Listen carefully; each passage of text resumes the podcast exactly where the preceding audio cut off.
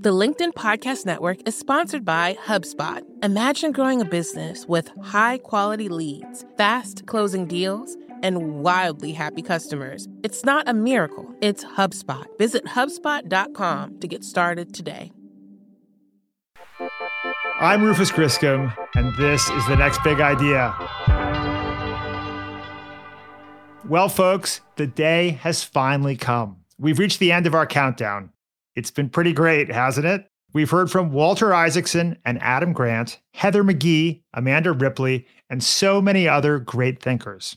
Today, we're sharing last year's most popular book bite. This is the summary that our next big idea app users listen to more than any other. It's a book that was praised by our curator Daniel Pink as profound. Adam Grant called it, quote, the most important book ever written about time management. The book is 4,000 weeks, Time Management for Mortals by Oliver Burkeman. How much time do you have on this planet? If you live to be 80, you'll get about 4,000 weeks. It's a lot, but not nearly enough to complete the potentially infinite number of things you may want to get done. In 4,000 Weeks, Oliver encourages us to take a step back from day to day busyness and look at our tasks in the context of our lives as a whole. Here's Oliver. Hello, I'm Oliver Burkeman. I'm an author and a journalist, and for many years I wrote a weekly column on psychology and other things for the Guardian newspaper called This Column Will Change Your Life. My latest book is called 4,000 Weeks Time Management for Mortals, and it's an attempt to rethink the question of how to make the best use of your time once you really take into account how little of it we get, and why I think it's actually empowering and, and really a big relief to confront our limitations in this way instead of constantly struggling to avoid thinking about them. It grew out of my own history as a, a so called productivity geek. Uh, being a productivity geek is a bit like being passionate about something like rock climbing or poetry, except you're passionate about crossing items off your to do list. Anyway, it grew from realizing that all these techniques that I pursued so energetically were never going to deliver the feeling of total control and perfect optimization that I thought I wanted from them. There's an alternative path, a path that's much more meaningful in the end, and I'm going to share with you now five big ideas about it from my book. Big idea number one is that there will always be too much to do. This sounds like a recipe for despair, right? But I think it's incredibly empowering. We live in a world of effectively infinite inputs. So there's no particular limit to the number of emails you could receive, demands your boss could make. By the same token, there's no real limit to the number of exotic travel destinations you might wish to visit or business ideas you might wish to launch. And yet, we are finite creatures. Uh, if you live to be 80, you'll have had about 4,000 weeks on the planet. So there's a mismatch between the infinite inputs and our very finite capacities. Indeed, it's actually worse than that because of something I call the efficiency trap, when you get more efficient at processing things, at doing your work, at answering your emails, you actually end up generating more things that you have to do. And yet, I think most of our ideas about time management are premised on this notion that one day, if we try hard enough, if we really found the right techniques and applied sufficient self discipline, we might get to a place where we'd feel like we were on top of everything, the masters of our time, able to handle whatever might be thrown at us. I remember I was sitting on a park bench in Brooklyn one winter morning several years ago, feeling anxious about having even more things to get done that day than usual and trying to figure out a really ingenious schedule for getting them all done, when it suddenly hit me that none of these productivity techniques were ever going to work in the sense of giving me these unlimited superhuman capacities. Finite creatures can't do an infinite amount of things, it's just math. And I think once you let this truth permeate you a bit, that's when you get to drop this impossible quest and bring your focus and your time and your energy to doing a handful of things that really matter and actually getting them completed. Big idea number two is that distraction is an inside job. We like to criticize Silicon Valley for creating these diabolical social media platforms and devices and all these other things that steal our attention away from what we really care about. And I think we're right to criticize Silicon Valley for that. But there's another side to this story, and it's what the poet Mary Oliver once called the intimate interrupter. The call to distract ourselves is coming from inside the house. We feel, in other words, an inner urge to distract ourselves from whatever it is we really care about. Maybe it's a challenging creative project or a difficult but important conversation with a spouse. we actually want to distract ourselves and go and do something less important instead. At first glance, this seems like a really weird phenomenon. Why would we prefer, why would it feel better to waste an hour doing something we don't care about instead of using it for something that's close to our heart? Again, though, I think this is a case of just how uncomfortable it makes us to face up to our built in human limitations. When you focus on something that matters to you, you're forced to accept your finitude. You know, you have to accept that you might not have the talent to write the novel you're working on, uh, that you can't control how it will be received, that the conversation with your spouse might leave you feeling emotionally vulnerable. So you're forced to see that doing stuff that matters entails discomfort, entails confronting your limited control. And that's scary. So, of course, you'd rather hurry off into cyberspace instead, where you get to feel like a little god, you know, like the master of your domain. So that's what I mean when I say that distraction is an inside job we sort of collaborate willingly with this disruption to our focus.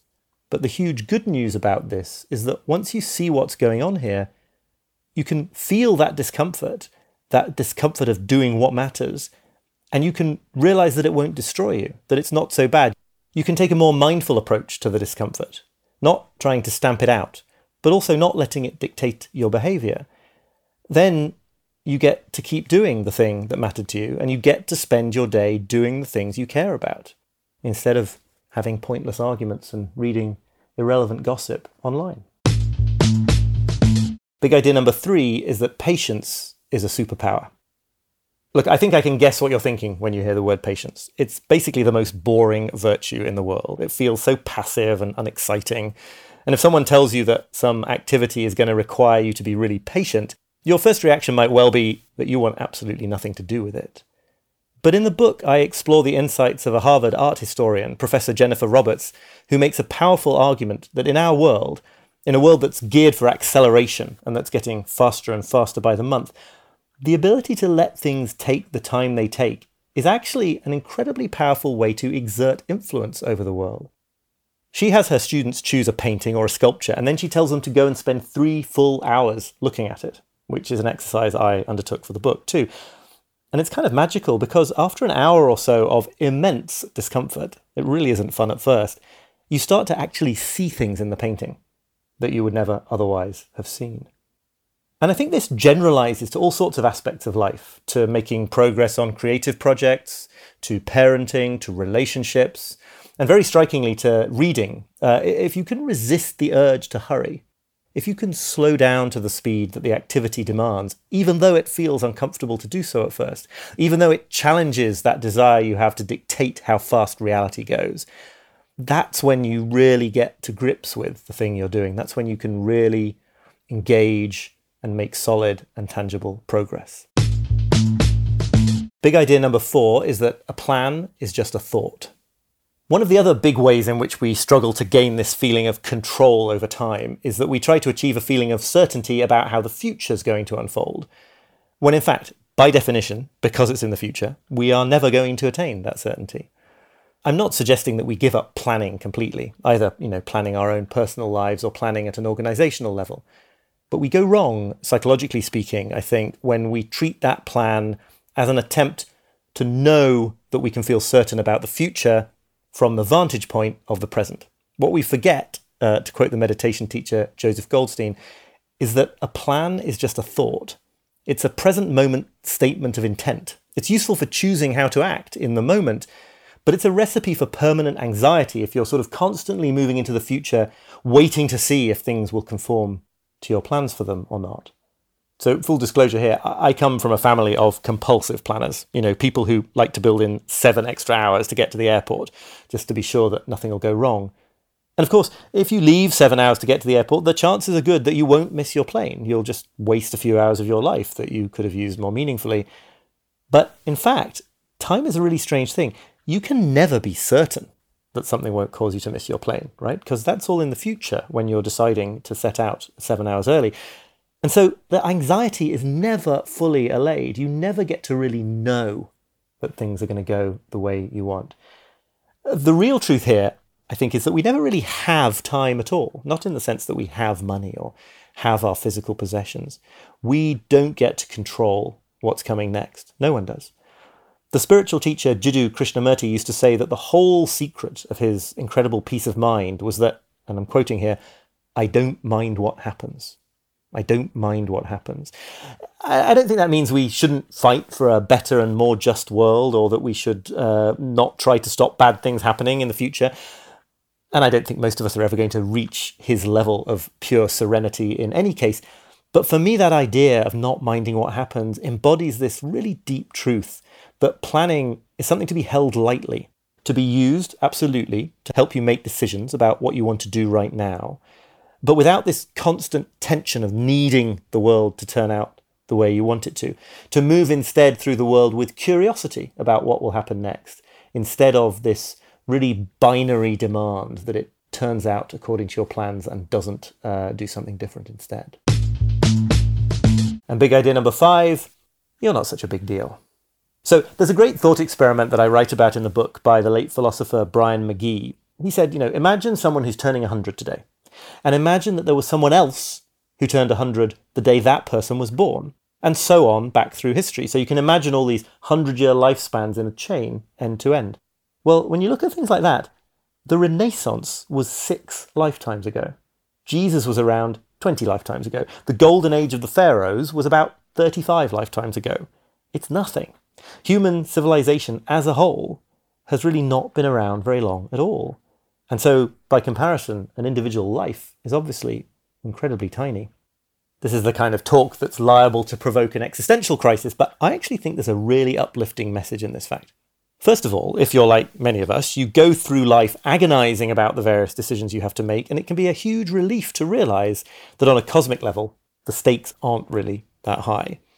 If you're scared about launching a certain creative project or reaching out to a certain person, you might as well do it because it doesn't matter that much, not on a cosmic level, if it goes wrong. And additionally, as another philosopher, Iddo Landau, has uh, pointed out, when we think of ourselves as really grandiose, really important in the scheme of things, it actually leads to a big problem when it comes to creating a meaningful life, which is that we, we set the bar for what counts as a meaningful life far too high. It's like you can only count your life as meaningful if you changed the course of world events, or became incredibly famous, or invented a path breaking technology, or wrote books that were as good as Leo Tolstoy's. If instead we sort of cut everything back down to size, drop back down into the reality of our situation, one of the things you see is that actually far more things might count as meaningful ways to spend your time on Earth, even ordinary things.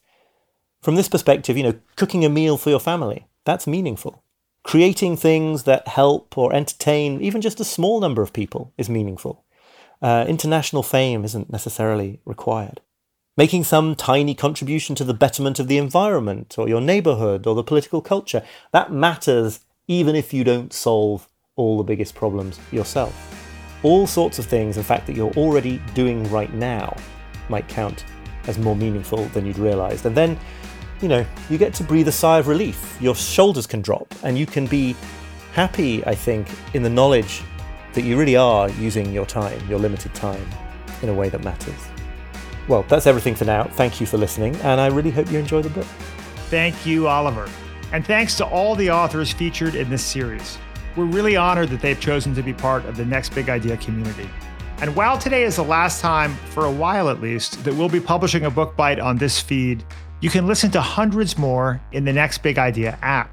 There is no better way to get smart fast. With Book Bites, you can read a book in the time it takes to floss three times before you go to the dentist to make up for the fact that you haven't done it in a month. Just search for Next Big Idea in your App Store. You may be wondering, what's happening next with this show? Well, we'll be back next week with a new season of incredible interviews. You can look forward to a full interview with Oliver. He sat down with our curator, Malcolm Gladwell as well as Jill Lepore, Paul Bloom, Susan Cain, Daniel Pink, David Chalmers, Ray Dalio, and a bunch of other extraordinary writers. That season starts February 24th. How have you liked this daily book bite format? We'd love to know your thoughts. Send us an email at podcast at nextbigideaclub.com. I'm your host, Rufus Griscom. See you next week.